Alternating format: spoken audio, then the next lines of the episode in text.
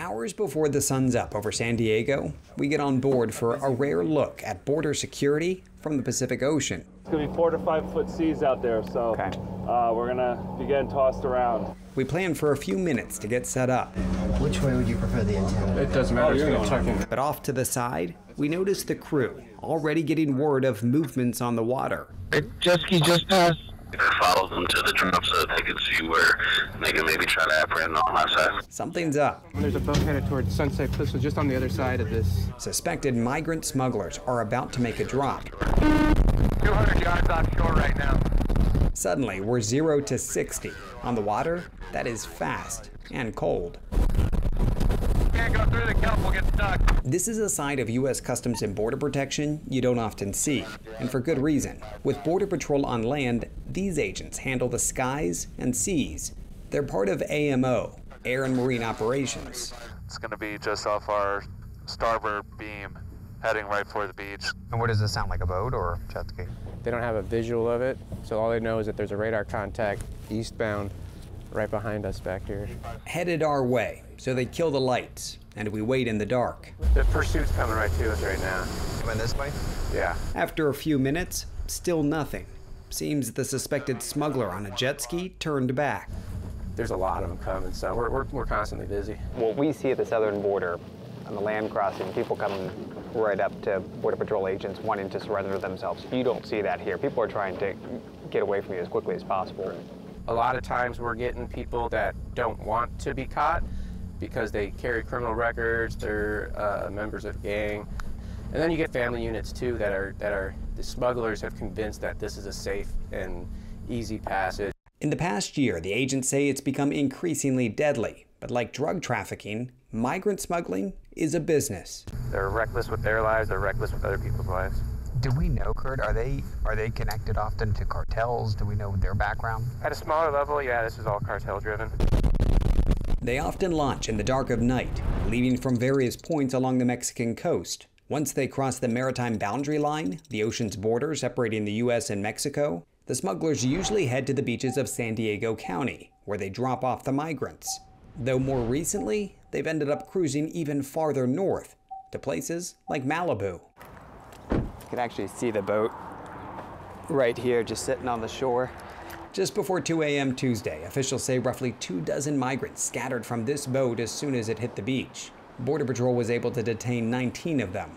The rest, somewhere in Malibu, more than 130 miles from the southern border. And if you look closely, you can see some of the remnants of what was a long journey. I mean, up here you've got food wrapper left behind, some cracker remnants, you've got orange and banana peels, then you've got trash bags in there. A lot of the times the migrants will wrap themselves in those trash bags to keep warm, even some leftover fuel canisters. Hours later, another beach landing. A videographer in La Jolla captures it from the surf. Watch as this boat runs ashore. You see several suspected migrants then hop off. They sprint towards the beachside homes. CBP says they're still searching for them. The boat left stranded. Officials tell us the number of incidents along the southwest coast is up threefold over the last five years. And they say migrants like these often pay tens of thousands of dollars for a one way ticket on the open ocean. And you'll have people, Captain, actually try to swim. They often do it at night and under fog, and sadly, it's tragic. Some of them don't always make it. That's where the Coast Guard comes in. We join them on a deterrence patrol, positioned just north of the maritime boundary line, with a view of the southern border I'd never seen before. And then right there, that's all Mexico. Pretty much right in front of us, yeah, is Mexico. The Coast Guard here focused primarily on keeping folks alive. To do that, you need to keep the lines of communication open. There really are no egos amongst the different organizations.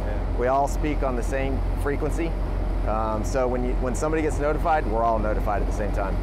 Off your 350, uh, 28 nautical miles. That's where he's at, off your 350. That frequency also shared by the CBP's air assets, watching and tracking from above.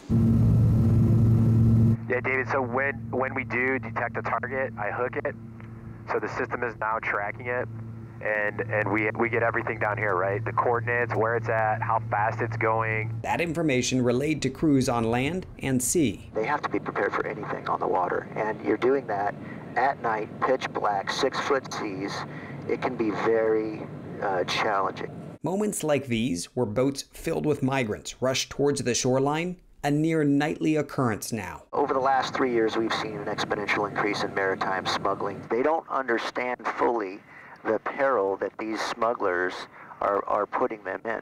It's the callous nature of their operations and how they just don't care about human life. We spot another team about to take off just as we touch down. Forecasting the smugglers' schedules and routes impossible, so the agents work all hours. Living in the dark does kind of wear you out, so Yeah. now it's kind of nice to get a little sun now and then. Physically, emotionally, securing our borders, especially on the ocean, takes a toll.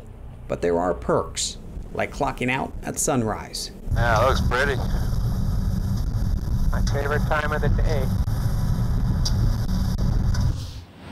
It's phenomenal reporting, David. I mean, I just, it's riveting. Um, and to look at how hard uh, those Border Patrol agents are working, as you say, all hours, uh, no sleep, the toll it takes on them physically, uh, mentally, yet no end in sight. Uh, this bill, uh, which obviously doesn't look like it has a chance of passing right now, but uh, did you get a chance to understand from those uh, Coast Guard officers, Border Patrol officers, what they think that the bill would mean uh, if it did pass for them on the sea crossings?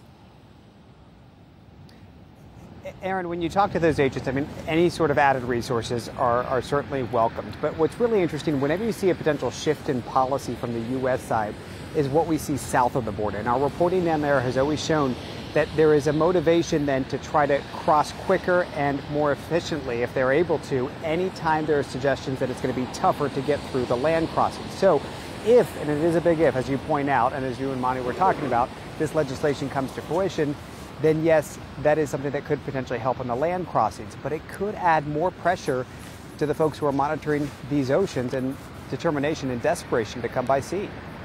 All right. Well, it's really, really incredible and incredible what they said. Family units uh, right now, obviously, but also a- a- as you were talking to some of those agents, uh, some criminal contingent as well, uh, taking the risky crossing by sea uh, because they, think they can be more evasive that way. All right. Thank you so much, uh, David Culver.